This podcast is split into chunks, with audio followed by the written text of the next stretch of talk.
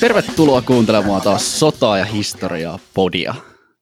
Tänään meillä on kuumaan kesään kuuma aihe. Puhumme nimittäin ö, yhä silloin tällöin lehtiotsikoihin täällä Suomessakin nousevasta Ukrainan sodasta ja siitä, miten Ukrainan sota on muokannut meidän käsitystämme sodankäynnistä nykyaikana. Tässä intro äänitettäessä studiossa seuralaisena niin on Vikke Valtanen ja minä olen edelleenkin Ville Remaala. Tähän meidän raskaaseen aiheeseen tarvitaan tietenkin raskasta tulitukea, siispä on ilo ja kunnia ilmoittaa, että vieraaksemme tänään saapuu Ruotsin maanpuolustuskorkeakoulusta modernin sodankäynnin ja Ukrainan konfliktin erikoisasiantuntija professori Ilmari Käihkö. Joo, näin on. Eli siis meillä on tänään ihan oikeasti niin kuin raskaan sarjan asiantuntija kertomassa, miten asiat oikeasti on. Öö, haluaisitko sä Vikke plukaa tällaisena kansainvälisen politiikan korkeakouluoppineena meille semmoisen kivan tiivistyksen, että mi- mistä tässä keississä oli oikein kysymys? Musta tuntuu, että mä saan tässä podissa aina ihan uskomattomasti liikaa kredittiä tästä, näistä mun opiskelusuuntauksista, vaikka nyt ei oikeasti ole koskaan auttanut tässä ihan hirveästi. Älä nyt, tässä oot vaan suomalainen ja vähättelet itseäsi ja Ai niin, totta. No, mutta ihan sama. Se nyt menee tähän mukavasti muut, muutaman tuhannen ihmisen kuultavaksi, niin se sopii hyvin tähän lauantai-iltaan. Anyways, Ukrainan sota. Eli siis tosiaan Ukrainan sotahan lähti helmikuussa 2014 käyntiin, ja kaikki muistaa niin kuin kuitenkin jossain määrin siitä uutisvirrasta, mitä silloin tuli, niin tota, sehän oli niin kuin hyvin nopea se Maidanin aukion mielenosoituksista sit lopulta siihen, että niin kuin venäläiset pienet vihreät miehet rupeaa miehittämään siellä Itä-Ukrainassa näitä tärkeitä kohteita. Ja toisaalta sitten Krimi liitetään niin kuin osaksi Venäjää. Ja oikeastaan koko maapallon kansainvälinen yhteisö oli vaan silleen, että oho, Mitäs tässä nyt näin kävi? Byhy, että te voi tehdä no. niin. Et tosiaan, että voidaan ymmärtää tätä konfliktia vähän, sen pitää kuitenkin pitää vähän katsoa sitä niin Ukraina-historiaa. Se tulee tässä haastattelussakin esille tosi paljon, miten vahva se jako Ukrainassa on. Venäjän kielisten enemmän sinne niin kuin itäpäin vetoa kokevan kansanosan ja sitten toisaalta ukrainan kielisen ja sitten enemmän niin tällainen länteenpäin petoa kokevan kansanosan välillä. Siis Neuvostoliiton kaatumisesta lähtien hän Ukraina on ollut tämän saman kielijaon ja jossain määrin niin kuin kansallisen jaon pelikenttänä koko ajan.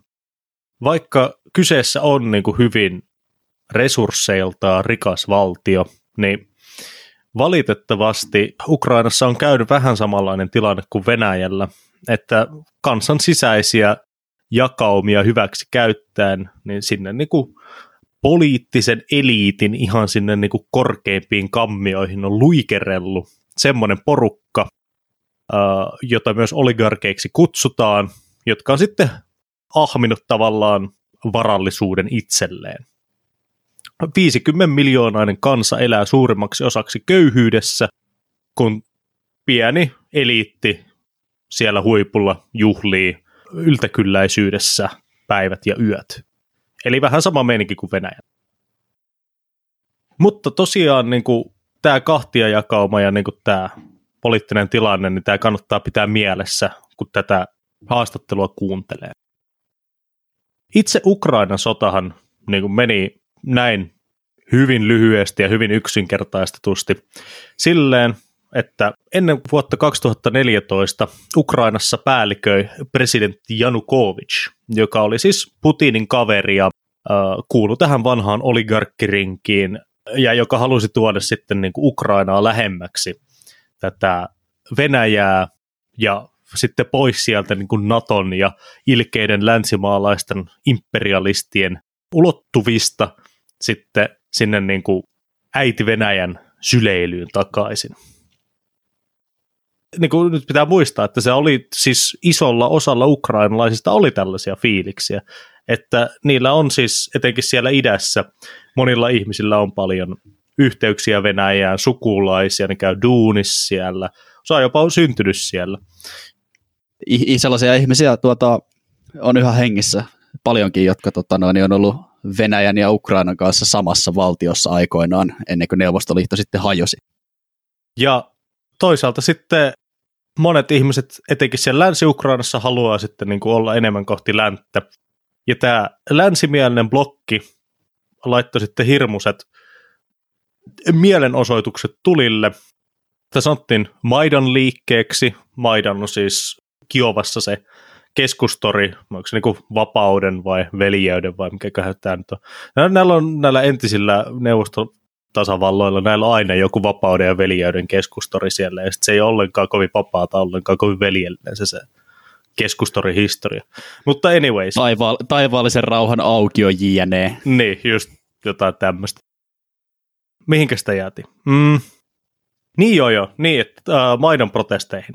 Niin ma- tämä Maidan liike sitten laittoi hirmuiset protestit käyntiin tätä Janukovicia vastaan ja onnistui kaatamaan tämän presidentti Janukovicin.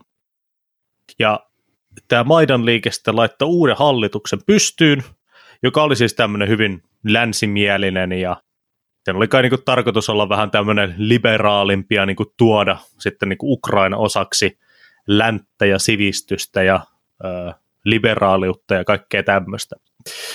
Ja tässä voitohuumassa sitten tämä uusi hallitus niin päätti tehdä uuden kielilain, joka alensi venäjän kielen aseman pois sellaisesta niin kuin toisesta virallisen kielen asemasta, vaan paikalliskieleksi. Koska tähän asti Ukrainassa oli tavallaan Venäjä ja Ukraina oli ollut molemmat virallisia kieliä ja molemmilla sai niin kuin palveluja joka paikassa. Ja tämä ei sitten tietenkään sopinut sille venäjänkieliselle populaatiolle siellä idässä, koska he sitten kokivat, että niin kuin heidän oikeutensa ja heidän kulttuurinsa ja olemassaolonsa on nyt uhattuna. Laitettiin hirmuiset protestit pystyyn ja sitten näiden protestien yltyessä yhtäkkiä rupesi ilmestymään sellaisia aseistettuja joukkoja, joissa oli tunnuksettomia sotilaita Itä-Ukrainassa, jotka rupesivat ottamaan sitten hallituksen tärkeitä infrakohteita haltuunsa. Tosiaan sitten helmikuussa 2014 tämä homma eskaloitui sitten siihen tilanteeseen, että Ukraina hallitus huomasi, että niillä ei ihan oikeasti ole enää kontrollia isosta osasta maan itäosia, jolloin ne iski terrorismin vastaisen operaation tulille, ja josta sitten katsotaan tämän Ukrainan sodan alkaneen. Niin, nykyaikanahan ei sodita, vaan kaikki sodat on terrorismin vastaisia operaatioita. Jep.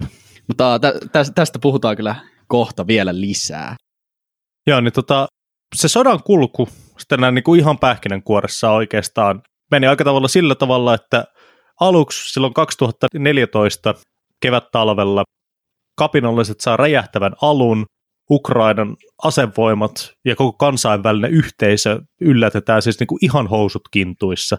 Siellä ei niin kuin, Ukrainassakin kuitenkin 50 miljoonaa ihmistä ja niilläkin kuitenkin jäi sitä neuvostokalustoa melkoiset määrät Neuvostoliiton hajottua.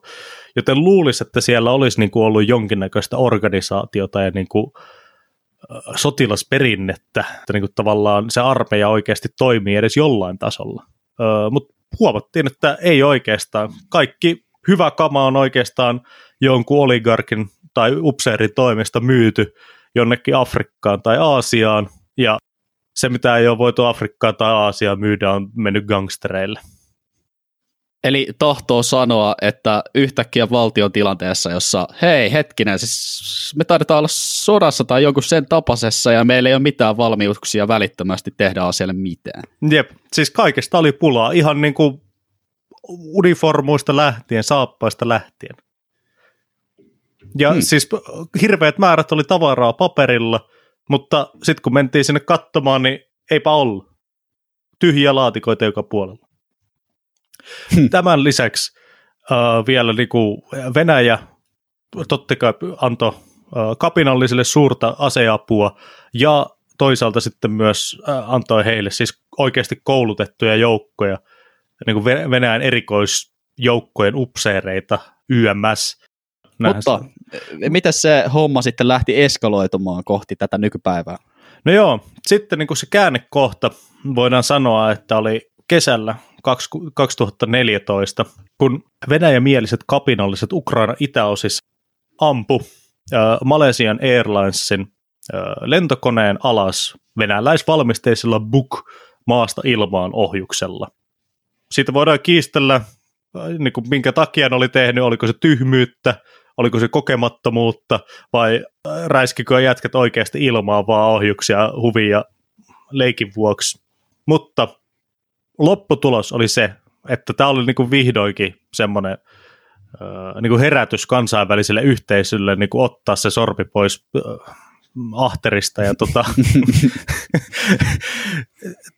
ja niinku tehdä asialle jotain. Että niinku ruvettiin iskemään Venäjälle vähän kovempia talouspakotteita ja ruvettiin oikeasti olemaan silleen, että hei, tässähän on niinku oikeasti EUn rajalla sota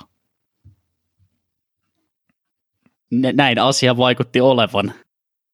Hauska yksityiskohta muuten siihen Malesian Airlinesin siviililentokoneen alasampumiseen. Se suoritettiin Buk ilmatorjuntaohjusjärjestelmällä, joka löytyy edelleenkin Suomen armeijan varastorasvoista.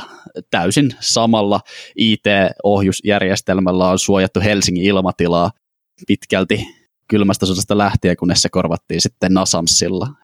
Joten kun tätä asiaa alettiin tutkimaan, niin suomalaiset tietysti tarjos omia ohjuspattereitaan sitten siihen tutkintaan. Jostain syystä Venäjä ei halunnut antaa materiaalia tota noin, niin tällaiseen puolueettoman tutkinnan käyttöön. Jännä juttu.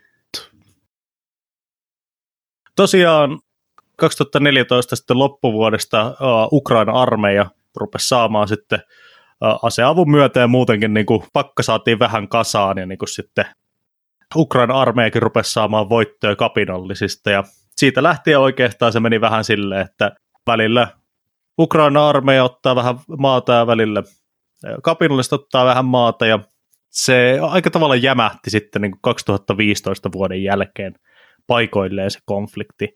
Että ihmisiähän siellä vieläkin kuolee ja etenkin siviilit kärsii tähänkin päivään uskomattoman paljon, mutta se sota ei niin kuin, tavallaan etene mihinkään. Se on pattitilanteessa.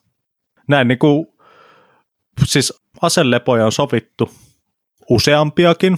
En edes viitsi lähteä luettelemaan niitä, koska niillä ei oikeastaan loppujen lopuksi ollut mitään hirveätä vaikutusta siihen. Että sitten kuitenkin ne on yleensä muutaman viikon tai viimeistään muutaman kuukauden sisällä, niin joku on aina rikkonut aselevon ja sitten homma jatkuu tämän vuoden 2021 huhtikuussa saimme lukea muun muassa suomalaisten lehdistömedian otsikoista, kuinka Venäjä keräsi sellaiset 13 pataljoonaa omia joukkojaan Ukrainan rajalle ja hetken näytti siltä, että siellä on ihan välitön valmius lähteä valloittamaan Ukrainaa, mutta tämä oli ilmeisesti joku Putinin kuumotteluoperaatio, koska sitten ne joukot sieltä piakkoin kotiutettiin, mutta hetken näytti aika pelottavalta.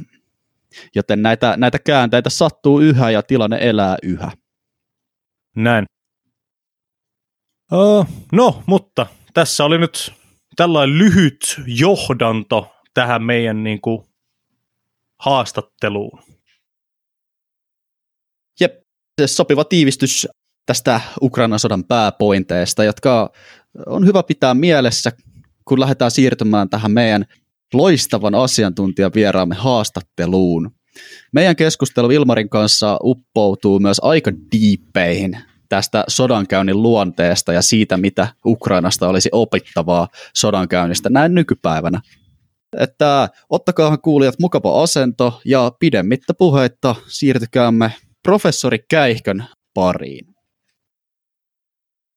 Tervetuloa Ilmari Käihkö tänne Sota- ja historiaa podin asiantuntija vieraaksi. Kiitoksia kutsusta. Kertokaa nyt ensin niin kuin muutamalla lauseella, että kuka te olette ja mikä on niin kuin teidän tutkimuksen aihe? No, mä oon sotatieteellinen dosentti Ruotsin maanpuolustuskorkeakoulussa ja on myös kriisinhallintaveteraani, että on, on Tsadissa ollut 2009. Ja mulla on tällä hetkellä tutkimuspuolella on oikeastaan viisi eri projektia kesken. vähän eri vaiheessa, kolmi on loppusuoraan, kaksi on alkamassa ja ensimmäinen, mistä varmaan puhutaan tänään, on tämä etnografinen tutkimus Ukraina vapaaehtoispataljoonista 2014-2015 ja sitten toinen on tämä mun oman kriisinhallinta rotaation tutkimus. Eli siinä mä seuraan tämän Suomen sotilassosiologian isän Knut Pippingin jalanjälkiä. Ja loput kolme on yhteistyöprojekteja. Ensimmäinen on Suomen ja Ruotsin Afganistan-strategia 2002-2014. Toinen on sitten tämmöinen uusi projekti, mikä alkoi just. Eli se käsittelee tämmöistä nykyaikaista ei-sotilaallista sodankäyntiä, mikä suomeksi taipuu aika huonosti, mutta siis non-military warfare. Ja viimeinen on sitten tämmöinen alkamassa oleva projekti, jos katsotaan, miten asevelvollisuus vaikuttaa, niin kuin, tai miten asevelvollisuus yhdistää jakautuneita yhteiskuntia. Ja siellä niin mun mun vastuulla on sitten katsoa tätä sisällissodan jälkeistä Suomea ennen toista maailmansotaa, että miten, mitä asevelvollisuus koski tällaisia punaisia ja heittomerkeissä punaisia. Että nämä on ne viisi, viisi isoa juttua, minkä kanssa mä, mä tällä hetkellä painiskelen. Mm-hmm, Okei. Okay. Eli miehellä on paljon projekteja tässä tulilla – Mites sitten, niin kuin miten sä oikeastaan päädyit tällaiselle sotatieteiden tutkimuksen uralle? No mä luulen, että sille on aina sota kiinnostanut, mutta on siinä hirveästi sattumaakin, että Ruotsin mä lähdin oikeastaan puhtaasti vahingossa ja siellähän nyt jos olette lehtiä lukenut, niin tutkimusrintama näyttää huomattavasti valosammalta kuin Suomessa, että Suomessa valitettavasti leikataan rahaa ja pu- kauniita puheita, mutta rahaa leikataan ja Ruotsissa taas menee päinvastoin, että on kauniita puheita ja rahaa ja sitä nyt, nyt sitten taas on lisätty. Eli siellä niin tutkimuskenttä, niin se toimii paljon paremmin, tai ainakin henkilökohtaisesti, henkilökohtainen kokemus, että se toimii paljon paremmin ja jouhevammin kuin Suomessa. Et lähin Ruotsin maanpuolustuskorkeakouluun lähin, lähin maisteriopiskelijaksi ja sitten oikeastaan kävi Intin välissä, kävi operaatio heittää välissä ja sitten lähin takaisin Ruotsiin, että siinä vaiheessa vaan tuntuu, että siellä sitten avautui näitä mahdollisuuksia paljon enemmän ja, ja Ruotsin maanpuolustuskorkeakouluhan on siis, toisin kuin Suomessa, niin se ei ole puolustusvoimien alaisuudessa, vaan se on ihan yliopisto siinä, missä kaikki muutkin, joka sitten erikoistuu turvallisuuspolitiikkaan ja sotatieteisiin. Eli joitain vuosia sitten aloitettiin tämä sotatieteiden niin kuin ainekokonaisuus. Ja siellä mä oon nyt sitten ollut strategialaitoksella opettamassa ja sitten tekemässä tutkimusta. Et siinä lyhykäisyydessään. Aivan, eli urakehitysmahdollisuudet ja toimintakenttä on siellä helpompi ja laajempi. Sellainen kuva tästä tulee. No se on se omakohtainen kokemus, mutta tietysti Suomessa tapahtuu muita mielenkiintoisia juttuja, että sitten on yhteistyökuvioita tähänkin suuntaan. Että ja niin semmoista kansainvälistä yhteistyötä pitäisi koko ajan vaan lisätä ja ehkä nyt 2014 jälkeen puolustussektorillakin painotettu tätä Suomen ja Ruotsin yhteistyötä että kyllähän meillä siellä suomalaisia tutkijoita jonkin verran on ja ilmeisesti tulee koko ajan lisää, että syksyllä aloittaa, aloittaa sitä taas ainakin yksi uusi. Ja kyllä se koulutuksessakin näkee, että se Suomi-Ruotsi yhteistyö, niin se korostuu koko ajan niin kuin koulutuksessa, että se on se uusi normaali sitten sillä maanpuolustuksenkin saralla. Suomen ja Ruotsin yhteistyöstä kuulisin mielelläni vielä lisää ja siitä ehditään vielä puhumaan varmasti myöhemminkin, mutta jos sukelletaan nyt ensin tuohon Ukrainaan. Sä olit tehnyt sieltä vapaaehtoispataljoniin liittyvää tutkimusta. Tota, lähdetäänkö purkamaan sitä ihan siitä, että miten sä päädyit tällaiseen aiheeseen ja miksi, miksi se valikoitui sulle niin kuin tutkimuksen aiheeksi? No mulla kävi sillä, että mä tota, tohtorikoulutettavana olin Ruotsissa ja siellä sitten ensimmäisen vuoden sain niin kuin rahoitusta Pohjoismaiselta Afrikka-instituutilta, eli siellä suora Suomi kytkös sitten. Niin siellä tutkittiin tällaisia entisten kapinallisten, entisten taistelijoiden tämmöisiä verkostoja ja sitten siitä sitten lähti tämä mun kohesioprojekti siellä, että katson, että miten niin nämä kapinalliset piti, miten nämä organisaatiot, kapinalliset milliset piti itse koossa sodan aikana ja sitten miten tämä kohesio sitten jatkoi sinne sodan jälkeiseen aikaan. Ja mä olin viimeistelemässä väitöskirjaa tai 2014, kun sitten tapahtuu tämä Maidanin, Maidanin sitten tapahtumat Ukrainassa, eli tuli tämä kansannousu ja sitten vallanvaihdos siellä, niin olin, olin pari vuotta kirjoittanut vaikkariin siinä vaiheessa ja sitten tuli semmoinen fiilis, että hei, tämä on niin kuin jotain ainutlaatuista, että Euroopassa nyt hallinto käytännössä murhaa, murhaa ihmisiä kadulle. Ja siitä sitten jäi semmoinen fiilis, että en voinut vaihtaa tutkimusaiheet siinä vaiheessa, että kirjoitin väitöskirjan loppuun, mutta heti kun väitöskirja oli loppuun, niin siitä tuli semmoinen fiilis, että hei, että mä haluan jatkaa työtä Ukrainassa. Että sielläkin kuitenkin oli, ja yhtä lailla kuin Liberiassa, niin oli sitten tällaisia niin ei-valtiollisia toimijoita, eli milisei tässä tapauksessa, ja joku ehkä sanoisi kapinallisiakin, separatisteja kuvaisi kapinalliseksi.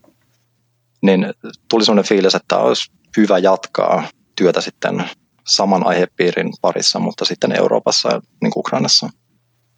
Ja sain sitten tämmöisen japanilaisen niin kuin postdoc-rahoituksen, mikä oli käytännössä aika vapaasti käytettävissä, niin lähdin sitten aika pian, pian sitten sen jälkeen, kun olin väitellyt, niin lähdin sitten Ukrainaan.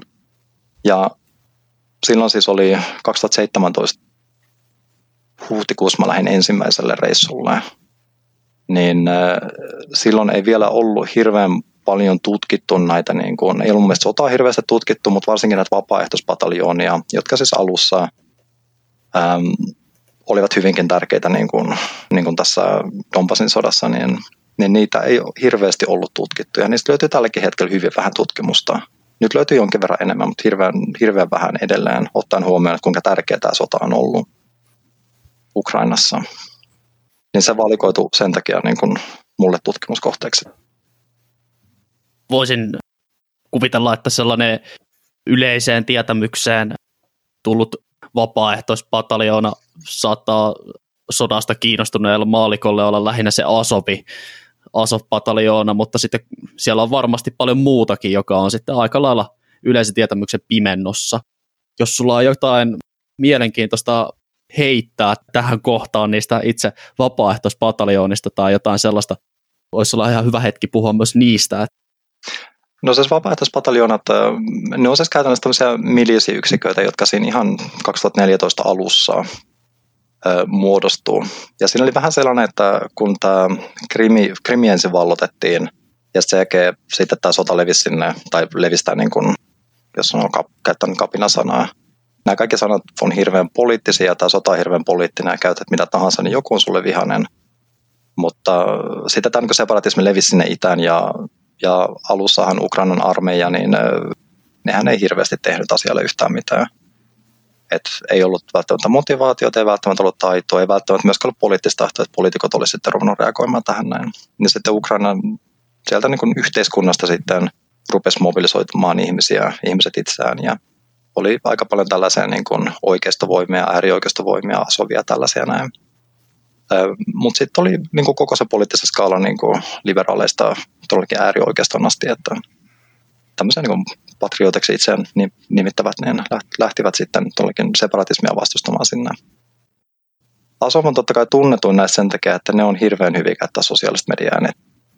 Ja se on myös, niillä oli paljon tällaista niin kuin, mitä se sanoisi, ne ymmärsivät, miten tämä niin poliittinen tai tämä niin mediapeli toimii. Ja toinen oli se, että Asovilla, niin siinä oli ulkomaalaisena hirveän helppo päästä, mikä sitten silloin 2014-2015 tarkoitti sitä, että kun se oli ulkomaalaisia, niin siellä oli myös ihmisiä, jotka puhuivat englantia, joilla journalisti oli hirveän helppo sitten niin kuin hengata näiden tyyppien kanssa ja kirjoittaa niistä. Ja sieltä löytyy, netistä löytyy henkilökuvia jostain näitä Asov-taistelijoista. Mutta Asov on kuitenkin sellainen poikkeus näistä, näistä kaikista, että että se ei ole semmoinen vertailukelpoinen. Valtaosa näistä pataljoonista oli semmoisia aika lyhytaikaisia, että about vuosi kesti ennen kuin sitten Ukrainan hallinto oli ottanut nämä kaikki enemmän tai vähemmän kontrollia tätä right-sektoria lukuun ottamatta, missä kesti sitten pidempään. Mutta Asovahan on siis edelleen olemassa ja se on, se on edelleen niin kuin yksikkönä olemassa siellä idässä myöskin toi, toimii siinä, missä nämä muut on sitten sulatettu poliisivoimin ja sitten, sitten armeija. Vielä tähän aiheeseen liittyen, niin heräs kysymys, että nyt kun ilmeisesti maan sisäiset niin kuin erilaiset poliittiset ryhmittymät lähtivät kaikki omista syistään sitten mobilisoimaan jengiä sinne, niin nämä toimi ilmeisesti valtiovallan ulkopuolella jossain määrin, niin minkä puolesta ja mi, mitä niin kuin saavuttaakseen ne eri ryhmittymät sitten siellä taisteli? Tämä on hirveän hyvä kysymys, hirveän vaikea kysymys myös, että totta kai siis ähm, tämä on mun mielestä tämmöisissä vapaaehtoisryhmittymissä on hirveän mielenkiintoinen kysymys, että miksi ihmiset lähtee niihin mukaan. Ja totta kai vastauksia löytyy varmaan yhtä paljon kuin tekijöitäkin, että, että se, mikä valtaosalla ihmisistä, joiden kanssa mä oon puhunut näistä, jotka lähtivät itse, niin se on jonkinlainen semmoinen niin kuin patriotismi. Eli tuli pelko siitä, että, että krimi oli hävitty siinä vaiheessa. Ja sitten oli pelko siitä, että siellä separatistit ottaa joko koko maan haltuun tai sitten pilkkoon niin maan kahtia sieltä, että ottaa ne itä, itäiset alueet. Ja nythän siis separatistit tällä hetkellä kontrolloi osia Luhanskista ja Donetskista, mutta se on hyvä muistaa, että se Harkivista asti kuitenkin oli separatismia. Eli siitä olisi hyvinkin Ukrainan suurimpia kaupunkeja voinut lähteä saman tien sinne itään sitten. Ja se saatiin sitten estettyä näiden niin kuin vapaaehtoisten ja tietysti myös sitten viranomaisten ähm, niin kuin toiminnan ansiosta. Mutta se uhka silloin keväällä 2014 se oli aivan valtava ja sitten oli tällaisia huhuja tai puheita siitä, että niin kuin siellä separatistitankeissa lukee, että Kiovaan ja että totta kai se siellä ihmiset pelkästään myös niin perheidensä takia ihan Kiovassa ja Länsi-Ukrainassa asti. Että. Sitten jos katsotaan ihmisiä, jotka sieltä idästä sitten lähti, niin kyllähän se niin oli just sitä, että äm, pelko siellä ihmisillä oli se, että kohta ollaan osa Venäjää, että maa muuttuu siinä ja sitten sen takia lähdettiin. Mutta varmasti oli myös tällaisia, että ihmiset käytti tilaisuutta hyväkseen ja siellä sodassa on tiettyjä mahdollisuuksia. Kyllähän ulkomaalaisia lähti myös vähän niin kuin silleen keksimään itseään uudestaan, että siellä oli yksi, yksi tämmöinen tunnettu entinen uusnatsi Ruotsista, niin esimerkiksi lähti etsimään itseään, keksimään itsensä uudestaan siellä ja ilmeisesti onnistuikin, että on nyt eri henkilö sitten. Eli siis tästä sodasta haettiin jotain sellaista hengellistä elämystä, sotaturismia tai jotain sen tyyppistä? No ulkomaalaisella joo, koska sitä se joudut tekemään aika paljon niin kuin enemmän töitä, että sä pääset sinne, plus että nämä niin kuin sodan paikalliset syyt, ne ei välttämättä koske sua. Paitsi tietysti, että olihan se este, niin kuin, ä, ulkomailla asuvia ukrainalaisia lähti takaisin, ihmisillä ukrainalaiset vanhemmat lähti takaisin. Että se sillä tavalla toimii myöskin. Mutta olikin tämä hirveän mielenkiintoinen, mutta vaikea kysymys, että miksi ihmiset lähti sinne. Mutta se on hirveän tärkeä, koska kukaan ei pakottanut näitä ihmisiä. Toisen kuin, että jos sä kuulut armeijaan, niin sun on pakko lähteä siinä vaiheessa.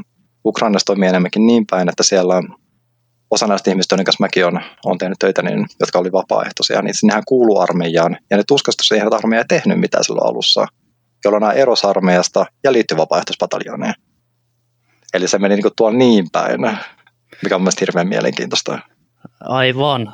Mielenkiintoista, sit, hyvin mielenkiintoista. Ja tietysti jos mietitään historiallisesti, niin eihän tämä ainutlaatuista ole, että Jugoslavian hajoamissodissa ihan samanlaista dynamiikkaa. Voidaan mennä jonnekin, Suomen historiassa voidaan mennä näihin Aunuksen retkikuntiin tällaisiin, miksi ihmiset lähti niihin mukaan. Saksa tietysti Freikorpsit. Näitähän löytyy, löytyy monesta maasta just siinä niin kuin sotien välisenä aikana. Mutta se on mun mielestä mielenkiintoista, että olikin 2000, 2014 meillä on tämmöistä samanlaista dynamiikkaa ja, ja hirveän lähellä, että eihän se lento Kiovaan kestä kuin pari tuntia Helsingistä. Että tämä tapahtuu käytännössä, ei ihan naapurissa, mutta melkein naapurissa. Ja sitten nämä yhteiskunnalliset vaikutukset, mitkä nyt on tällä sodalla ollut, niin nehän tuntuu edelleen. Ei ehkä kaikkien arkielämässä, mutta, mutta turvallisuuspolitiikassa laajemmalti Euroopassa ja maailmallakin. Miten tota, sä mainitsit tuossa aikaisemmin tämän Asovan legioona yhteydessä sitten sosiaalisen median. Niin miten sä näkisit niin kuin, tavallaan sosiaalisen median roolin tässä Itä-Ukrainan konfliktissa? Kun tämähän on niin kuin, suhteellisen uusi aspekti näissä 2010-luvun sodissa. On. Siis mikä tässä niin kuin, mun mielestä vapaaehtoispataljonilla oli just minkä takia sosiaalinen media korostuu, oli se, että eihän niillä ollut semmoista logistiikkaa siinä alussa. Että se, missä armeija, niin niillähän on valmiit logistiikat, tai ainakin pitäisi olla. Ukraina armeija ehkä surkea esimerkki tästä näin silloin 2014. Mutta jos nämä vapaaehtoiset, niin ne häytyi itse hallimaan vähän niin kuin kaiken, että siellä oli, ei ollut sotilaskäyttöön tarkoitettu aseita valtaosalla, no okei, saat jostain organisoidut rikollisuudet, saat jotain rynnäkkökiväärejä, granaatteja, jotain tällaista näin. Mutta mistä saat ruokaa, mistä saat lääkkeitä, mistä saat ihan siis maihareita, luotiliivejä, kypäriä, niin sä joudut kaiken hankkimaan jotenkin. Ja sä joudut myös rekrytoimaan jotenkin. Ja kaikki tämä jossain määrin kulkitaan niin sosiaalisen median kautta alussa. Et sitten sitä kautta niin saatiin tiedotettua ihmisiä, jotka eivät siis osallistuneet itse näihin väkivaltaisuuksiin. Mutta sanotaan, että heittomerkissä yhteiskuntaa voi tiedottaa siinä. Ja sitten sitä kautta sitten tuli tämmöisiä niin siviilivapaaehtoisia, jotka rupesivat järkkää järkkää kaikkea tätä keräämään rahaa. Ja mä olin 2014 mä olin Jenkeissä opiskelemassa ja siellä sitten törmäsin ensimmäisen tämmöisen keräykseen, missä siis kerättiin rahaa just sitä varten, että siellä oli joku mummo Kiovassa, joka sitten keräsi sen rahaa ja sitten laittoi sitä paketteja sinne rintamalle ja en tiedä pistikö luotiliveä vai ruokaa vai tupakkaa vai mitä pisti, mutta siis jotain se sinne pisti ja rahaa sinne kuitenkin lähetettiin, että tämä on tämmöistä crowdsourcing, miten tämä nykyisin toimii. Ja netissä löytyy myös näitä niin kuin luottokortti PayPal-linkkejä, että siellä nyt ihan käytännössä kuka tahansa olisi voinut pistää rahaa ja kummalle puolelle tahansa, että yhtä lailla myös Venäjällä oli tällaisia paikkoja sitten nettisivuja, myös ilmeisesti tämmöisiä kioskeja, että pystyt kävelemään ja jättää rahaa sitten, että separatistipuolelle. Tämähän alkaa kuulostaa vähän siltä, että Ukraina sodan alkuvaiheet oli melkein niin kuin valtiollisten tahojen ulkopuolelta tapahtunutta tällaista niin kuin Facebook-tapahtumatyyppistä hommaa, että kaikki ilmoittautuneet käydäänpäs valtaamassa joku kylän virastotalo takaisin, ottakaa aseet mukaan, mitä löytyy kellarista. No nyt päästään siihen politiikkaan, että en uskalla kyllä tai ei, mutta siis fakta on se, että Venäjän tässä on tietysti takana ollut koko ajan, ja jos ei Venäjä olisi napannut Krimiä, niin ei tätä Donbassiakaan olisi koskaan tapahtunut. Ja mun mielestä sen takia on tärkeää, että me analyyttisesti erotetaan Krimin tapahtuvat näistä Donbassin tapahtumista, koska ne on vähän kuitenkin kaksi eri kaksi eri sotaa, osa tietysti laajempaa kokonaisuutta. Mutta kyllä olihan se sellaista villiläntä, että siinä mielessä, että sinne lähti Suomesta ja Ruotsistakin lähti porukkaa sitten tappelemaan, koska se oli mahdollista. Että tämä myös mahdollistaa tällaisia. Ja totta kai siis rikolliset myös käyttivät hyväkseen tilannetta ja, ja jos miettii näitä vapaaehtoispataljoita, niin kyllähän niilläkin siis Nämähän on siis lähtökohtaisesti rikollista toimintaa, koska eihän siviilit saa käyttää väkivaltaa. Mutta nyt meillä on siviilejä käyttämässä väkivaltaa, vaikka ne sanoo, että ne tekee sitä jonkun Ukrainan kansan puolesta, niin ne ei kuitenkaan valtiollisia toimijoita, eli niille ei ole laivoimaa takana. Ja tämä on myös yksi semmoinen hirveän tärkeä juttu, että ne ihmiset, joiden kanssa mä oon puhunut, niin ne on ollut hyvin tietoisia siitä riskistä, minkä ne otti silloin 2014, kun ne lähti sinne itään tappeleessa separatismia vastaan. Et kun ne ei tiennyt, että onko se sankareita vai rikollisia. Ja ne on siis yhtä hyvin, jos olisi käynyt toisin, niin ne, ne voisi istua vankilasta tällä hetkellä, jokainen niistä. Ja siellä on edelleen kuitenkin vähän pelko edelleen, että mitä teoriassa jotain voisi tapahtua, jos tulee tämmöinen Venäjän mielinen hallinto sitten. Ja eihän se tarkoita sitä, että nämä kaikki pistetään linnaan, mutta niistä varmaan riittää, että osa niistä pistetään linnaan, niin muut sitten oppivat sen, että kannattaa olla hiljaa ja opettaa vastarintaa. Että niinhän se diktatuurissa usein toimii tälleen. Hmm. Mainitsit tuossa tota aikaisemmin, että Suomestakin olisi lähdetty sinne, niin tota, oletko sitten missään vaiheessa niin tavannut tai haastatellut ketään suomalaista, joka olisi sitten lähtenyt tänne Ukraina? Muutaman suomalaisen on puhunut, jotka on ollut siellä. Että media, internetistä löytyy etsivä, mutta varmasti nämä ihmiset, joista, jotka ei löydy netistä, niin eivät halua sitten, sitten puhua näistä asioista. Ähm, ymmärtääkseni kyllä niin kuin suojeluspoliisi ja eri maiden turvallisuusviranomaiset on olleet tietoisia myös tästä, että ovat sitten tehneet kotikäyntejä tämän jälkeen. Että. Ja tietysti on ollut myös, niin kuin, onhan tämä hyvää tiedustelutietoa, että siellä on sitten ihmisiä, jotka ovat kokeneet asioita, niin hyvähän niitä aina kysellä juttuja sitten. Että totta kai siis seurataan tätä liikennettä, ketkä menee minne. Ja osahan siis todellakin löytyy netistä, että ovat olleet hyvinkin avoimia siitä, että, että on osallistunut näihin, näihin tapahtumiin. Okei, no tota no niin, onko tämä nyt ollut jotenkin erilainen? Onko tämä ollut nyt niinku uusi, uudenlainen sota? Näkyykö Ukraina sodassa ja siinä kehityskulussa, miten siihen ajauduttiin ja siinä tavassa, millä sitä käydään, niin jo, jonkinnäköinen sodankäynnin muutos? No, mulla on varmaan heti pakko sanoa, että mä oon hirveän konservatiivinen, mitä tulee sotateoriaan ja Kalman Clausewitz, mulle on edelleen se lähtökohtainen useimmissa jutussa, että mutta mä sanoisin, että ei Ukraina se ei sinänsä ole uusi sota. Että tässä näkyy hirveästi sellaisia juttuja, mitä niin kuin, mitkä kuvaa nykyaikaista sotaa niin kuin laajemminkin että jos me mietitään sitä kylmän sodan aikaa, niin se oli hirveän rauhallista aikaa Euroopassa, ei siis globaalisesti ei, mutta Euroopassa kyllä, koska tuli nämä ydinaseet kuvioon. Ja siinä sitten kun oli nämä kaksi supervaltaa, niin siinä Euroopasta jää vähän niin kuin tämän ydinasesateen varjon alle ja kukaan siinä nyt haluaa niin kuin käyttää hirveästi voimaa, kun, kun sitten voi tilanne eskaloitua suoraan ydinsotaan ja käytännössä siis maailman loppuun. Siitähän nämä ydin, ydinasesota, se, sehän se loppu, lopputulos siinä olisi. Eli tavallaan siis kylmä sota, niin se oli pitkä rauha. Ja sitten kylmän sodan jälkeen niin tilanne muuttuu, mutta se mikä sitten jatko oli edelleen tämä väkivallan väheneminen. Eli siis valtioiden väliset sodat ne on vähentynyt hirveästi. Että jos mietitään, että valtaosa sodista, niin nehän käydään nimenomaan maiden sisällä nykyisin. Ja sen takia just nämä rauhan ja konfliktin tutkimus esimerkiksi, niin eihän ne 1992 ehkä tähänkin päivään asti, niin keskittyy enemmän tämmöisiin niin kapinallisiin ja maiden sisäisiin, sisäisiin sotiin. Ja oikeastaan vasta 2014 Venäjän hyökkäys Ukrainaan, Krimin haltuunotto, niin silloin palastaa sitten tämä fokus tähän valtiollisiin toimijoihin. Et silloin vasta ruvetaan tajua, että hei, että Venäjä oikeasti on uhka Euroopassa. No riippuen tietysti missä päin Eurooppaa oot, mutta siis Suomelle, Ruotsille, Baltian maille varsinkin. Ja tietysti Ukrainalle, joka nyt tästä tähän sitten aggression kohteeksi joutuu. Mutta tässä on kuitenkin pari tämmöistä laajempaa trendiä. Toinen on tämä väkivallan väheneminen, eli siis me ei julisteta enää sotia. Ja Krimi, niin eihän se virallisesti edelleenkaan sota. Donbassin sota ei ole virallisesti velkäs sota. Ja sodat on todellakin maan sisäisiä, ei välisiä, vaikkakin niissä sitten on tällaisia niin valtiollisia toimijoita mukana.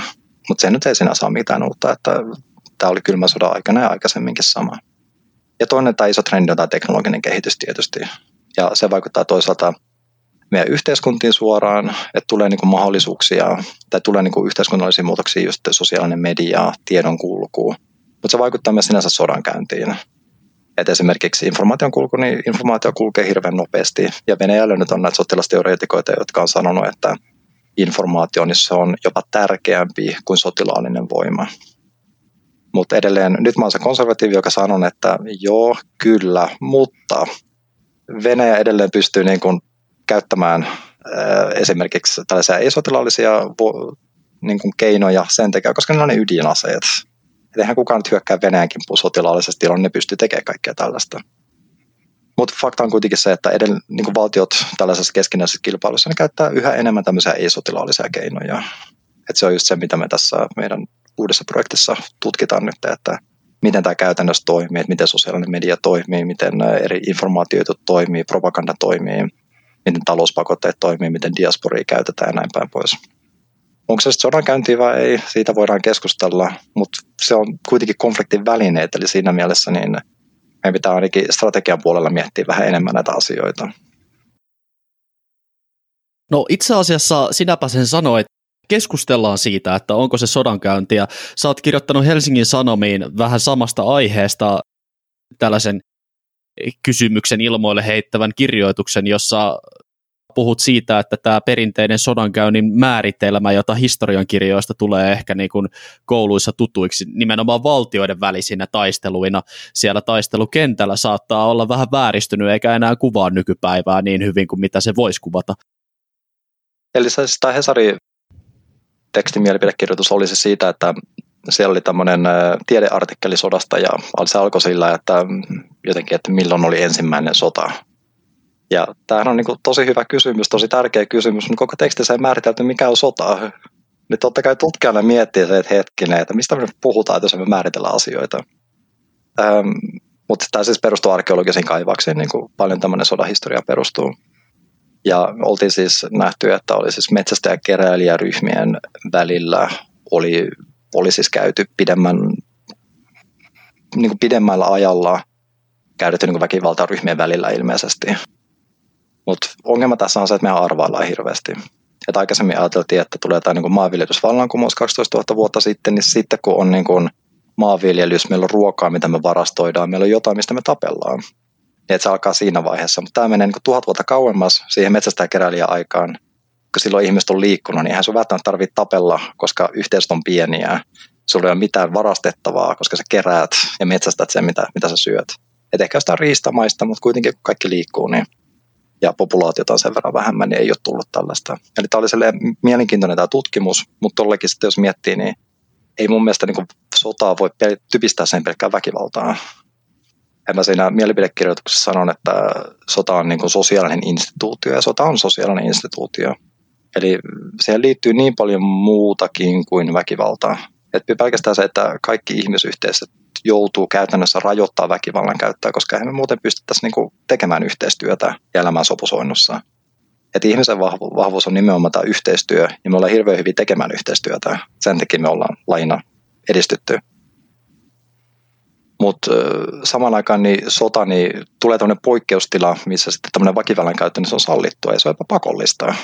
Et jos sä niinku rauha-aikaa tapat jonkun, niin okei, sä oot rikollinen, mutta jos sä sodan aikaa tapat riittävästi porukkaa, niin okei, sä oot mitallinen. Niin on se nyt aika iso semmoinen niinku ristiriita sitten, että sä oot sankari, sä oot rikollinen. Ja se oli just näiden vapaaehtoispataljonien dilemmakin siinä alussa, että kumpi sä oot siinä.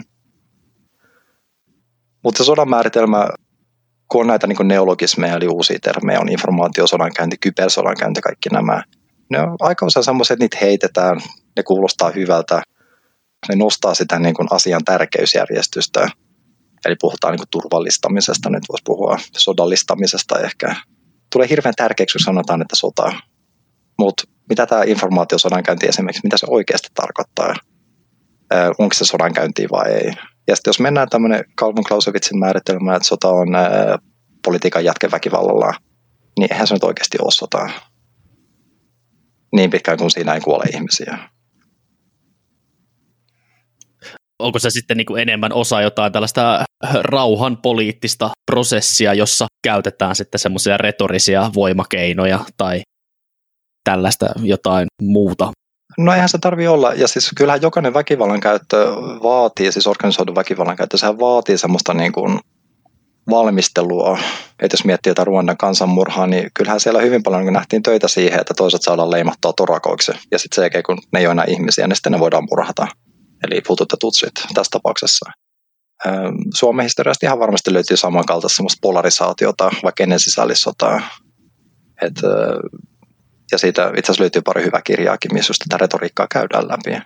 Et totta kai se myös vaatii sen niin kuin sanallisen komponentin, e, mutta onko se sodankäyntiä?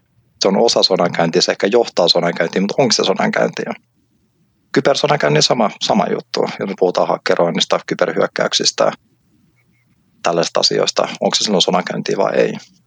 Ja siis tämä nyt tietysti kuuntelijalle voi olla semantiikkaa, tai kuulostaa siltä, että nyt tutkija vaan miettii tällaisia asioita itsekseen ja siellä norsulutorista huutelee. Mutta jos miettii, mennäänpä upseerin rooliin nyt, että kun allekirjoitin kouluttaa upseereja, niin mitä se tarkoittaa siinä vaiheessa, jos sitten kaikesta tulee sodankäyntiä. Et sotilaat tähän mennessä ovat vastanneet sodankäynnistä sodan niin kun silloin, kun sota on julistettu. Sota on siis pitkälti sitä, että ne käyttää väkivaltaa valtion puolesta, oman yhteisön puolesta, toista yhteisöä vastaan. Mutta mitä sitten, jos kaikki tämä alkaa olla sodankäyntiä? Niin miten me sitten jo valtiotasolla ruvetaan jakamaan niin yhteiskunnassa näitä vastuualueita? Että onko sitten sen jälkeen upseerit, niin rupeako ne kärjistetysti johtamaan yleä siinä vaiheessa, että saadaan informaatio pidettyä oikealla tavalla ja onko nämä nämä kaikki kyberjutut, että ne pitää sinne puolustusvoimille antaa ja, ja sitten samaan aikaan se, että kun me voidaan sotatilanteessa myös rikkoa ihmisten oikeuksia, me voidaan pakottaa ihmisiä tekemään tiettyjä juttuja. että jos sä et lähde sen rintamalle, saat sotilaskarkuria Suomessakin, niin ihmisiä ammuttu sen takia. Niin tässä on kuitenkin semmoisia aika mun mielestä tärkeitä tämmöisiä konkreettisia niin kuin seurauksia siitä, että mitä me tarkoitetaan, kun me puhutaan sodalla. Et mulle se ei ole pelkkää semantiikkaa, mä en usko, että se valtaosalle meistä käytännössä sit olisi. Että ja on se myös resurssikysymys, että mi- mihin me sitten panostetaan, koska kaikkeen ei myöskään voida panostaa. Joo, tässä mainitsit tämän, tota, mainitsit tämän polarisoitumisen, niin miten se sitten näkisit niin kuin tavallaan Ukrainan konfliktissa, että niin kuin mitkä polarisoivat tekijät sitten osaltaan johti tähän, että ää, päädyttiin lopulta niin kuin tämmöiseen, no jos ei nyt niin kuin ihan sotaan, niin ainakin sodan kaltaiseen tilaan maassa? Niin, no mullehan se on suoraan sota, että siellä väkivaltaa käytetään poliittisten tavoitteiden takia, että äm, hmm. No jos ukrainalaisen kysyin, niin tämä on hirveän pitkä prosessi. Ja siellähän siis puhutaan tämmöisestä hybridisodan käynnistä, että on siis alkanut jo 90-luvulla tai sitten 100 vuotta sitten Ukraina oli vähän niin kuin Suomi niin itsenäistyi siinä eka maailmansodan jälkeen, mutta Ukraina ei pysynyt itsenäisenä, vaan sitten tässä Venäjän sisällissodan aikana sitten, sitten tuli sitten Neuvostoliiton osaksi tai sen osana. Öm, ja sitten tokas maailmansodassa hetken aikaa sitten oltiin, oltiin taas itsenäisiä Saksan tuella ja kunnes taas, taas sitten Neuvostoliitto voittaessa, niin palattiin Neuvostoliittoon.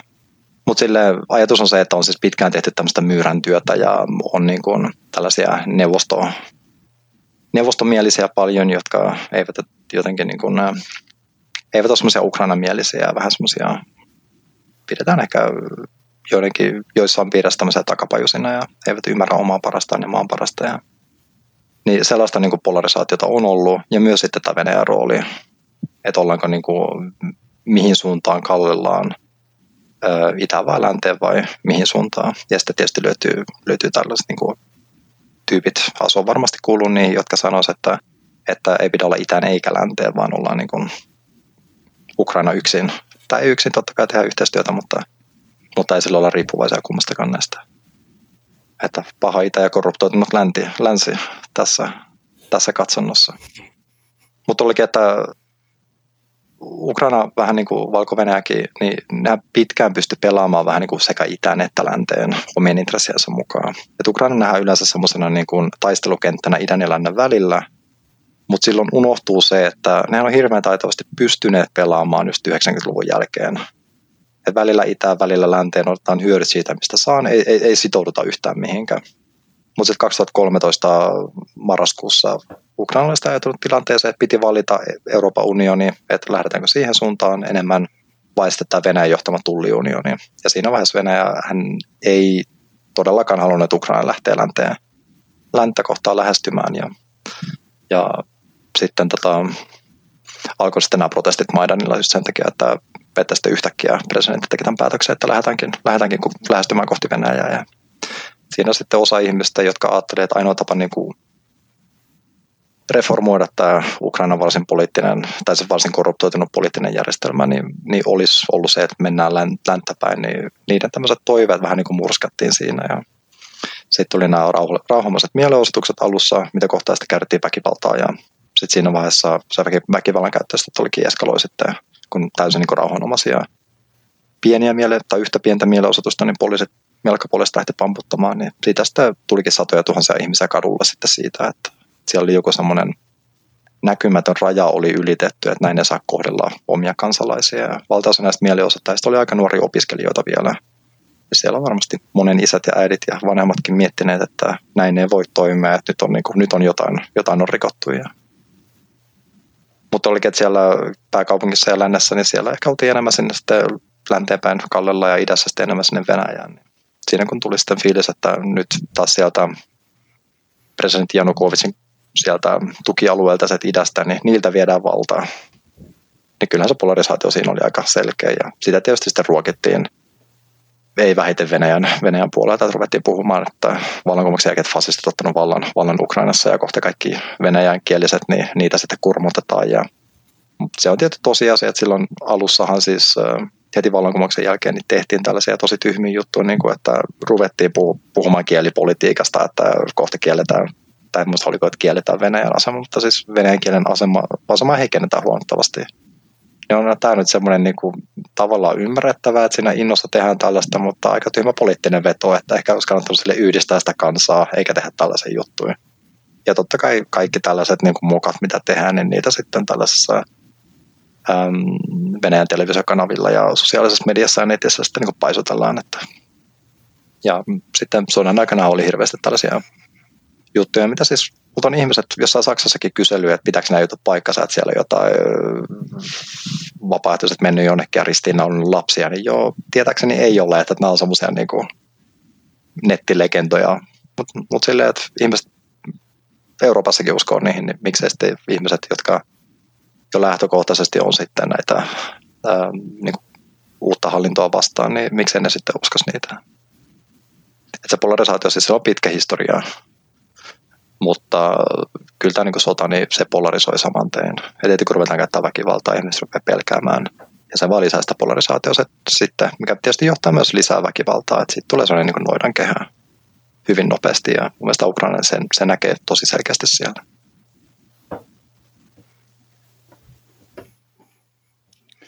Erittäin, erittäin mielenkiintoista.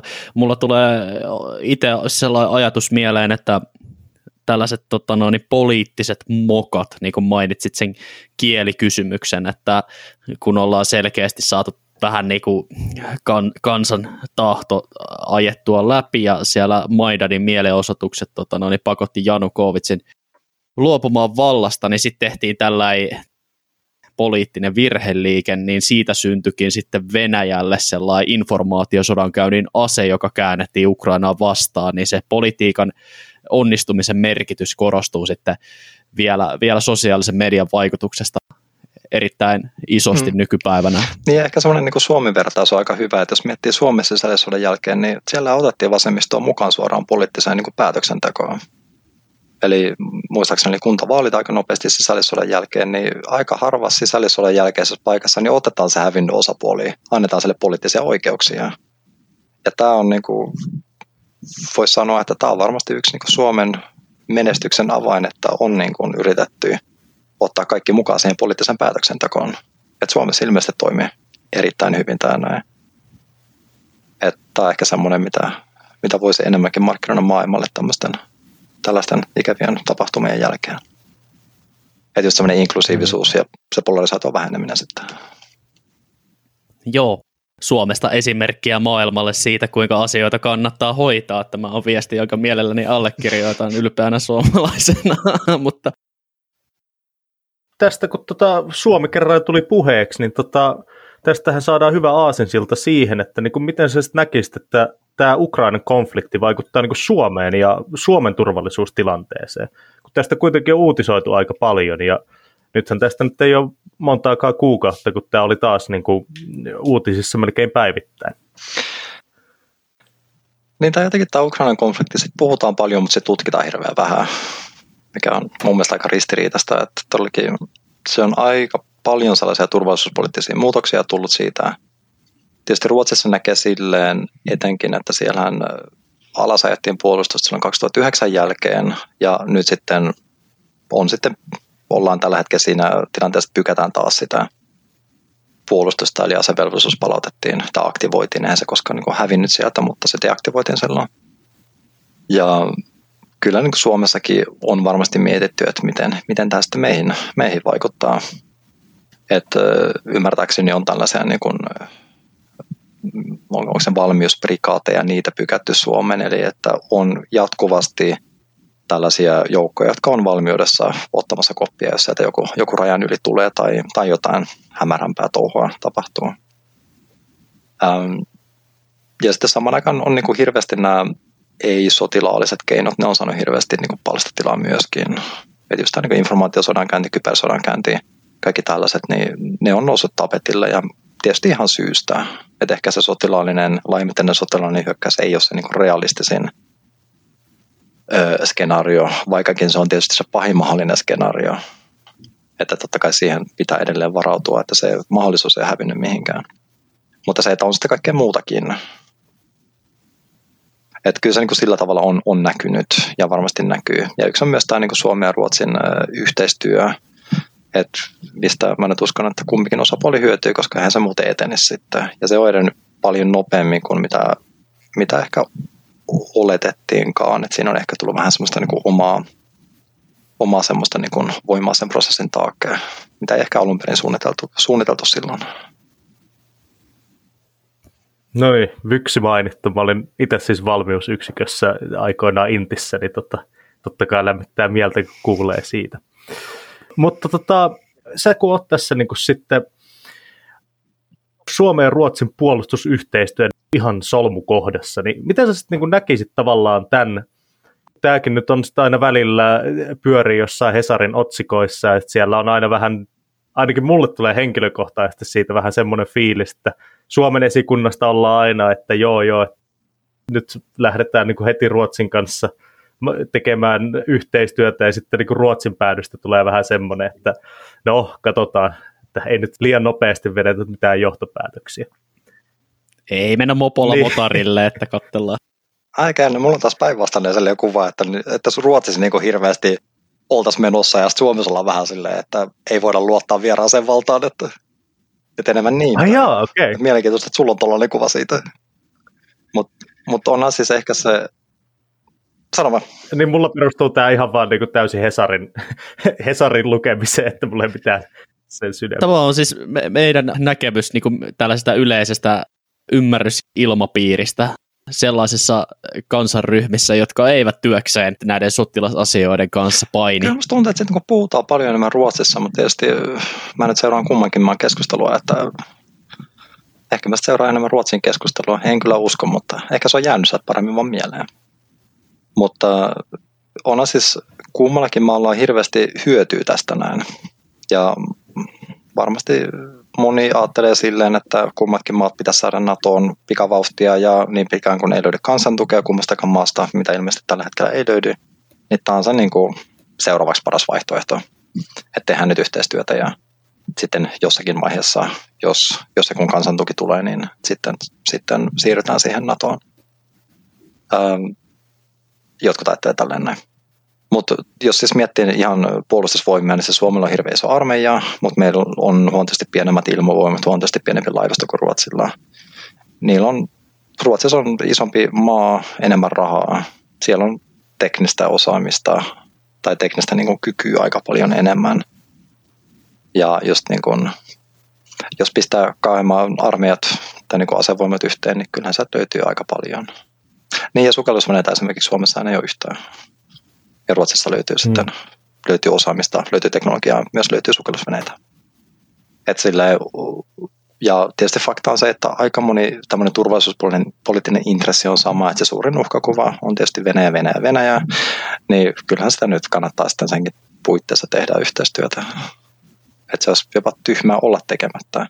Tietysti ongelma tulee aina siitä, että, että sitten jos ja kun jotain tapahtuu, niin kuinka nopeasti saadaan tehty päätöksiä ja onko sitten siinä vaiheessa, että, että jos oma maa joutuu sotaan tilanteessa, missä ehkä pystyttäisiin niin pitämään itseämme sodan ulkopuolella, niin, niin tehdäänkö se päätös sitten, että lähdetään siihen. Että voi miettiä, että tämmöinen tehokas sotilasyhteistyö, niin se vaatisi ehkä jonkinlaisen valtioliiton jonkun tällaisen näin. Siinä on muuten aina vähän se epäilys, että voidaanko me nyt kuitenkaan luottaa tähän toiseen osapuoleen mikä voisi olla ihan realistinen, fiksu tämmöinen epäluulo siinä. Että, mutta Suomessa varsinkin tuntuu, että se on, se on tämä suomalainen portin, että älä luota vieraaseen, että, että se pitää niin itse pystyä pitämään huolta itsestään. Vaikka tietysti taas Suomen historia eihän se koskaan ole tälleen mennyt, että talvisodassa ja jatkosodassa kuitenkin saatiin esimerkiksi hyvinkin paljon niin kuin Ruotsistakin tukea, että vähän semmoista ehkä myyttiä, että yksin pärjättiin, kun ei pärjätty. En, mutta en mä usko, että, että jos joku Venäjän kanssa tulee aseellinen konflikti, niin en mä usko, että siihen kuitenkaan täysin yksin tietysti jäisikään, mutta, mutta fakta on se, että jos ei kuuluta NATOon, niin se vitosartikkeli yhteisessä puolustuksessa ei vaan päde. Et, et ei voi niin voida olettaa, että saa ne rusinat pullasta myöskin niin kuin, antamatta jotain. Tuota, otit Naton puheeksi ja mun on nyt ihan pakko tarttua tohon noin, koska sellainen yleinen maailman geopoliittinen tilanne on hyvin mielenkiintoinen nyt tänä päivänä, kun me tätä äänitystä tehdään, että tota, onko se NATO ja itä- ja länsi-asetelma vielä sama, mitä se oli muutama kymmenen vuotta sitten tota, ensimmäisen kylmän sodan aikana. Voiko niin kuin, sellaisessa geopoliittisessa mielessä NATO tukeutuu samalla tavalla. Meillä on ollut siellä Donald Trumpia, joka on ollut tosi niin kuin sellainen epävakaa tekijä ja se on ehkä mä itse koen, että se on jossain määrin herättänyt Eurooppaakin tiivistämään omaa niin kuin Eurooppa-keskeistä puolustusajattelua, koska äh, hän on ajanut semmoista, semmoista politiikkaa läpi, joka sitten rikkoo näitä ensimmäisen kylmän sodan jakolinjoja, ja sillä on varmaan omatkin syynsä. Mä näen, että Kiina nousee ja se painopiste muuttuu kohti tyyntä merta, niin pitäisikö tässä niinku uudelleen arvioida myös sitä NATOa, mikä on sun näkemys? No se, mikä ehkä Donald Trumpista oli tämä niin kuin, ajatus, mikä aika monelle päätöksentekijälle tuli se, että Jenkessähän on tollekin vaalit neljän vuoden välein, eihän sitä tiedä, että jos vaikka Trumpi tulee takaisin sieltä 2024, että mitä sitten tapahtuu. Eli sinänsä taas päästään tähän niin kuin omaan voimaan ja kenen voidaan luottaa, niin eihän sitä välttämättä nyt kannata Jenkkeihin luottaa tässä, tässä suhteessa.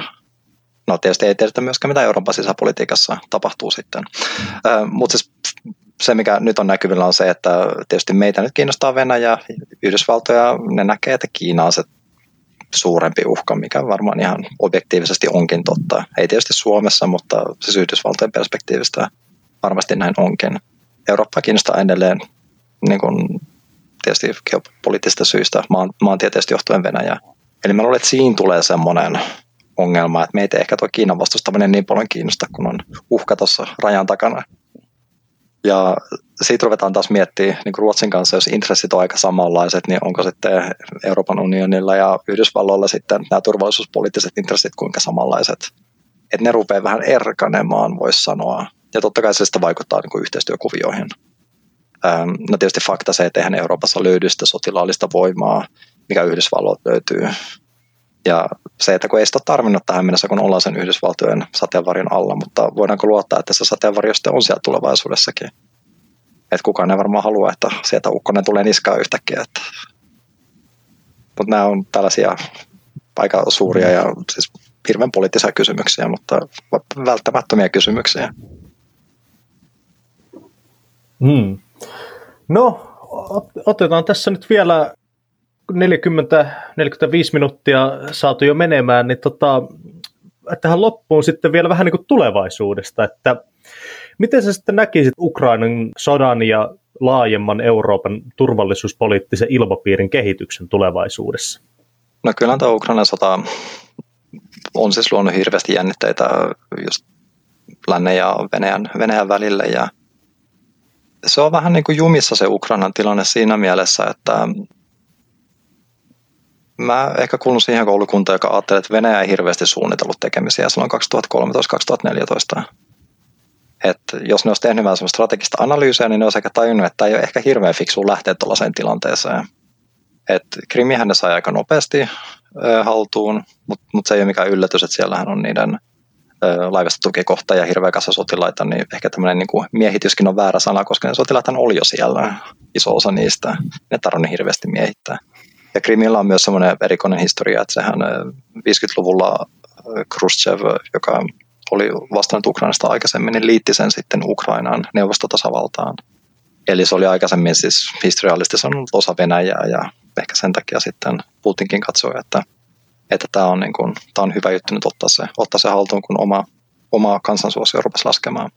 Ja tietysti se, että Krimillä siis se, me ei varmaan koskaan saada tietää, kuinka suuri osa kansasta oli tämän niin kuin liittämisen puolella, koska siellä on järjestetty vaalit, mutta emme voida luottaa tällaisiin vaalien tulokseen, kun ne tehdään sitten tällaisessa, tällaisessa tilanteessa. Um, mutta se oli hirveän kuvaavaa, että että iso osa näistä niin Ukrainan turvallisuusjoukoista, jotka oli Krimillä, niin nehän vaan vaihtoi lipun univormussa ja jatko duunia siellä, että, että ne siirtyi käytännössä Venäjän palvelukseen. Ja tämä on siis tietoa Ukrainan, Ukrainan hallinnolta, että uskon, uskon tämän tiedon oikeellisuuteen.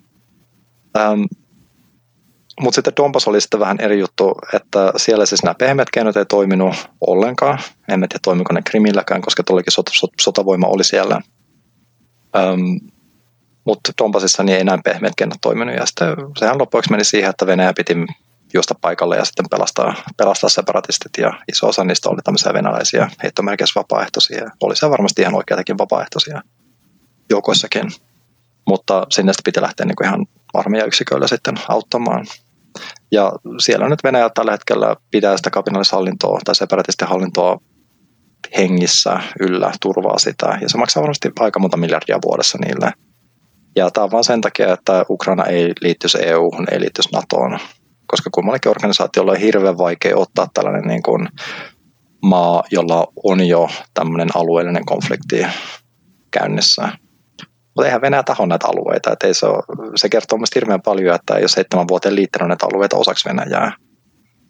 Että jos ottaa, liittää ne itseensä, niin sitten tulee uusia sanktioita ja sitten sit tulee myös velvollisuus hoitaa näitä alueita jotka on nyt kärsinyt sodasta, josta ainakin jonkin monen osa ihmisistä, niin nehän saa eläkkeet Ukrainasta. Eli Ukraina myös edelleen tukee sitten näitä ihmisiä, jotka asuu siellä. Mutta sitten tässä vaiheessa Venäjä ottaisi kaiken, niin kuin, kaiken vastuun näistä.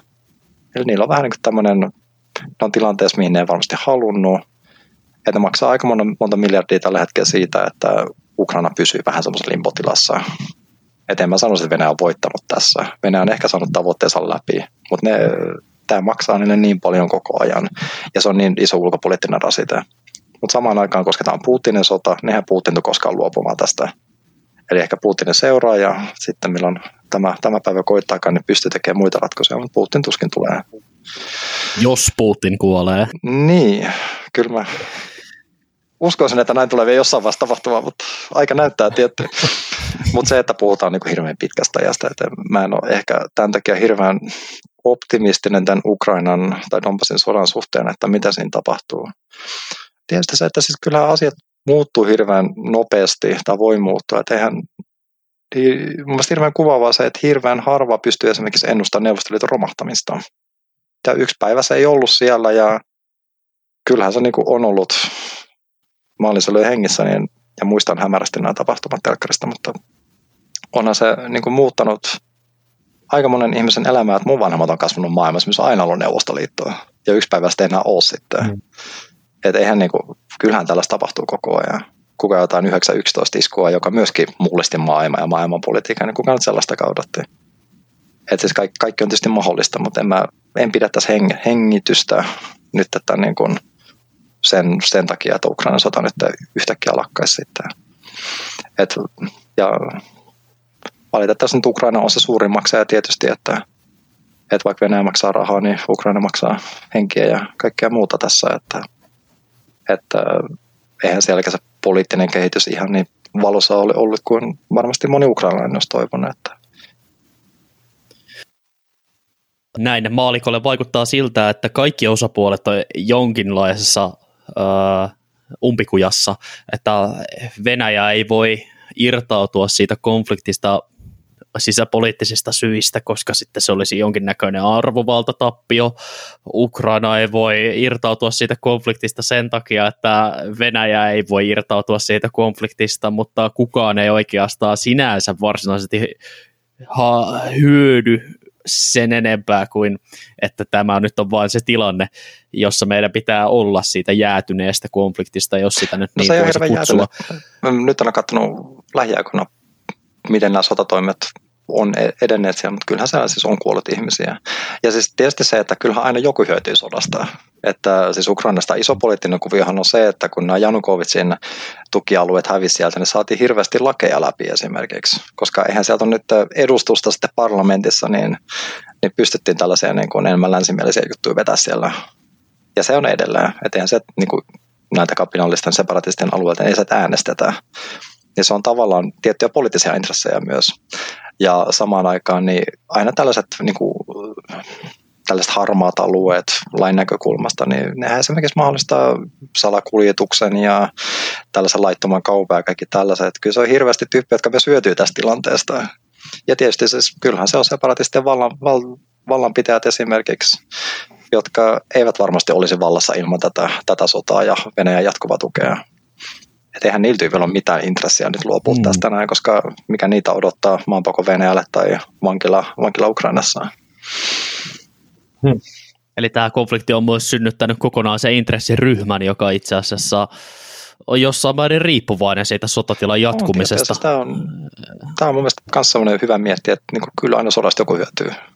että et sodissa ei ole pelkkiä uhreja, ja tietysti sä voit saman aikaan olla uhria ja hyötyjä, että tämäkin on tietysti mahdollista. Että, mutta ehkä tämä isompi juttu, että eihän siis kukaan myöskään ole valmis Ukrainan puolesta taistelemaan Donbassissa toistaiseksi. Että olihan, sitten puhuttu, että sinne rauhanturvaa vietäisi, mutta sehän on kaatunut siihen, että mihin ne menee, että meneekö se niin kuin tämän separatistialueen ja Ukrainan rajalle vai meneekö se separatistialueen Venäjän rajalle. Niin just se, että ei päästä niin kuin tästä, tästäkään niin kuin yksimielisyyteen, niin eihän se niin etene neuvottelemalla nämä, nämä jutut. Mutta niin kuin sanoin, niin se kaikki on mahdollista, että toivottavasti sinne löydetään joku neuvotteluratkaisu, koska sotilaallisestikaan myös ei toivota, että tämä tilanne etenisi, koska se taas merkitsee sitä, että se kuolee valtava määrä ihmisiä. Vielä yksi äh, kysymys tähän aiheeseen liittyen ennen kuin siirrytään eteenpäin, niin äh, mikä on sun näkemys, että minkälainen voisi olla sellainen realistinen kulku tästä konfliktista pois kohti normaalitilaa, jossa Itä-Ukrainassakin siviiliväestö voisi elää rauhantilassa? No, kyllä se jonkinlaisen poliittisen yhdistymisen vaatii. Mutta lähinnä se kaatuu siihen just tämän yhden ulkovallan omiin intresseihin tällä, tällä hetkellä, että, että se pitäisi jotenkin Venäjä, Venäjä saada myöntymään siihen, että tämä Ukrainan yhdistyminen on hyvä juttu. Mutta se ei nyt tällä hetkellä on tunnu, tai niin kuin Venäjän mielestä ole meidän omissa intresseissa, niin ei ole, se ei ole niin kuin tällä hetkellä mahdollista. Mutta on se teoriassa mahdollista, että siellä ihmiset vain kyllästyy siihen konfliktiin ja jotenkin sitä kautta sitten loppuisi, mutta, mutta eihän sielläkään nyt tämmöiset yksilövapaudet hirveästi toimi, että siellä nyt kansa ei voi hirveästi niin kuin myöskään kadulle lähteä, jos on oikein ymmärtänyt, että, että sielläkin niin kuin tällaisia toisen ajattelijoita vainotaan ja uskonnollisia vähemmistöjä vainotaan ja näin päin pois, niin ei se ole semmoista hirveästi semmoista niin kuin järjestäytymisen mahdollisuutta tällä hetkellä. Ja se on mielestäni hyvin kuvaa, että kuinka vähän uutisia sieltä tulee separatisti alueelta, koska ei se toimi niin kuin riippumattomat mediat tällä hetkellä. Et se, me, me, me ei yksinkertaisesti tiedetä hirveästi, mitä siellä tapahtuu ja millaista se elämä siellä on sitten. Mutta mä oon nyt ehkä vähän synkätä, synkätä arvioni mukaan, mutta, mutta toivottavasti on väärässä. Vaikea tilanne, perkeleen Putin, ihmiset sopikaa riitonne. Näin se on. Tota, tämähän kuulostaa sitten oikein hyvältä setiltä niin kuin tähän, tähän kohtaan. Tässä tuli varmaan niin kuin paljon uutta kaikille, uutta tietoa. Tota, no Ilmari, sitten tähän vielä loppuun, että miten niin kuin näinkin mielenkiintoiselle uralle oikein pääsee? Että niin kuin jos tavallaan nyt joku, joka on kuunnellut tämän tunnin pätkän ja tulee sellainen niin kuin mieleen, että haluaisi samoihin hommiin kuin sä, niin mikä olisi sun vinkki tällaiselle henkilölle? No siis tässä on kaksi semmoista ihan ilmeistä polkua, että ensimmäinen on se, että lähtee sotilasuralle ja sen voi tehdä sille hevinä tai laittina. Hevinä tietysti se, että kadettikouluun ja sitä rataa. Toinen on se, että lähtee esimerkiksi valmiusjoukkoihin, sitten lähtee kansainväliseen operaatioon sen jälkeen ja sitä kautta saa sitä kokemusta. Ja toinen on tietysti se, että tämä akateemisempi puoli, että lähtee suoraan sitten yliopistoon opiskelemaan. Siinä voi taas tehdä se heavy light version, että toinen on se, että lähdetään silleen käytännönläheisesti joku valtiotieteet alle ja jotain tämmöistä käytännöllistä, missä on työllistymismahdollisuudet hyvät. Ja sen jälkeen lähdetään sitten sotatieteet lukemaan esimerkiksi meille Tukholmaan, ähm, jossa on siis englanninkielisiä koulutusohjelmia. Ja toinen on sitten tietysti tämä heavy-versio, että luetaan joku tämmöinen perustiede ensin. Ja kyllä mä sanon, se sosiologia on se, mistä ne löytyy ne mielenkiintoiset kysymykset. Ja sodan sosiologia, niin se on hirveän alitutkittu ala, että sieltä löytyy hirveästi tekemistä. Ja se olisi ehkä se, se mun vinkki, että sotilasura tai akateeminen ura tai akateeminen polku ja sitten sitä akateeminen ura tai sitten lähdetään tekemään jotain käytännönläheistä ja semmoista, missä on käytännön merkitystä eikä semmoista nursuluutornimeininkiä. Ähm, ja sitten yleisesti ottaen musta tuntuu, että ei pidä koskaan kumarrella auktoriteettia, eli ottaa vaan niin rohkeasti yhteyttä kaikkien ihmisiin, joissa toivoo, että niin kuin että voisi auttaa jossain. Tai jos miettii jotain, niin lähettämään sähköpostia. Että mä luulen, että valtaosa tutkijoista että etenkin niin tykkää vaan siitä, että joku osoittaa mielenkiintoa ja, ja tulee sitten tällaista niin kuin, kontaktia sinne oman, oman niin kuin, akatemian ulkopuolellekin. Että, että ei pidä koskaan niin kuin, jäädä vaan miettimään, että miten, miten niin kuin, voi tehdä juttuja. Jos voi kysyä joltain, joltain ihmiseltä, joka pystyy auttamaan, niin kyllä yleensä ihmiset tahtoo, tahtoo toisiaan auttaa. No sitten miten tulevaisuudessa, niin tota, mistä sun juttuja voi seurata? Onko sulla jotain, niin kuin, no Twitteri sulla on, se me käytiin kattamassa. Ja onko vielä jotain muita niin kuin kanavia, mistä sun sitten tutkimusta ja muuta tällaista voi seurata? No Twitter on se ilme, ilmeinen ja sitten oikeastaan kaikki, mitä mä oon tutkimuskirjallisuutta tehnyt, niin se löytyy sieltä ResearchGateista ja akademia.edusta. Ja ne on hienoa nyt, että paljon siis on tämmöistä open access-tutkimusta, mikä siis on vapaasti luettavissa. Sitten nämä kaksi edellä mainittua palvelua, niin tiedä kuinka laillisia ne on, mutta sieltä sitä löytyy loputkin, että sieltä, sieltä löytyy sitten näitä. Ja ne on, ne on varmaan ne pää, pääjutut. Sosiaalisessa mediassa on laiska, koska mun mielestä on edelleen kiva lukea kirjoja, mutta sosiaalinen media häiritsee sitä aika, aika, aika paljon. Joskus sielläkin. Hmm. Jes, no tämä oli oikein hyvä tämmöinen tunnin pätkä sitten tähän kohtaan ja meidän puolesta Ilmari erittäin paljon kiitoksia, että tulit tänne Sotaa ja historiaa podin vieraaksi ja tota, kaikkea hyvää sinne tota, tutkimusuralle ja kaikkeen muuhunkin. Hei, kiitos ja kuuntelijoille kanssa. Kyllä, kiitoksia minunkin puolestani. Kiitoksia paljon ja olen ihan varma, että yleisökin kiinnostuu näistä aiheista, että siellä on paljon mm, sellaista sen henkistä ihmistä. No, siinä oli nyt professori Käihkön haastattelu. Oli erittäin hienoa kuunnella, kuunnella niin kuin oikein asiantuntijan mielipiteitä aiheeseen. Ja Joo, kaiken kyllä. kaikkiaan antoi se keskustelu todella, todella mielenkiintoinen setti oli kyllä. Mä tota, myönnän, että itsekkäästi lähdin kyselemään semmoisia aiheita yhdessä vaiheessa, jotka mua vaan palavasti kiinnosti, ja nyt kun oli tällainen tyyppi mukana, kiitos vielä kerran vieraalle paikalle saapumisesta, niin oli, oli pakko vähän puskea, puskea parissa kohtaa, mutta tämä oli hyvä setti. Meillä on muutenkin tota noin, niin podi lähtenyt tosi hienosti kasvamaan, tosi siistiä, että meillä selkeästi löytyy kiinnostusta ja kiitos siitä kuuluu teille kuulija. pidetään lippu korkealla ja pidetään tämä homma mukavasti nousussa, joten käykäähän seurailemassa siellä Instagramissa. Meille saa ihan rohkeasti laittaa siellä viestiä. Me ollaan saatukin jo muutama tosi hyvä jaksoehdotus. Me kyllä vastaillaan niihin viesteihin ja laitetaan ne jaksoehdotukset muistiin. Joo, jaksoehdotuksista tota, itse asiassa asiaa tässä. Seuraava jakso on kuulijalta saatu jaksoehdotus. Ei vielä paljasteta mikä, koska voi olla, että me ei olla vielä tehty sitä tai aloitettu oikeastaan ollenkaan. Joo, mutta totta kai tehdään sellaisista aiheista, jotka, jota teitä kiinnostaa, että kuulijoita varten me tätä tehdään tietenkin. Mutta hei, ö, tosi siistiä ja tosi mahtavaa, että ollaan tuolla tota, Rahapodin kanssa kuumottelemassa Spotify-kuunnellussa tällä hetkellä. Että kertokaa kaikille, jota voisi vaan yhtään kiinnostaa. Me jatketaan ja me pyritään kehittämään tätä settiä eteenpäin. Kyllä, me ollaan valjastettu jo Villen Tinder-viraalimainontaan, niin tätä enempää enää. tätä henkilökohtaisemmaksi ei enää mainonta mene. Joo. Ensi kertaan. Kiitos. Ensi kertaan. Kiitos.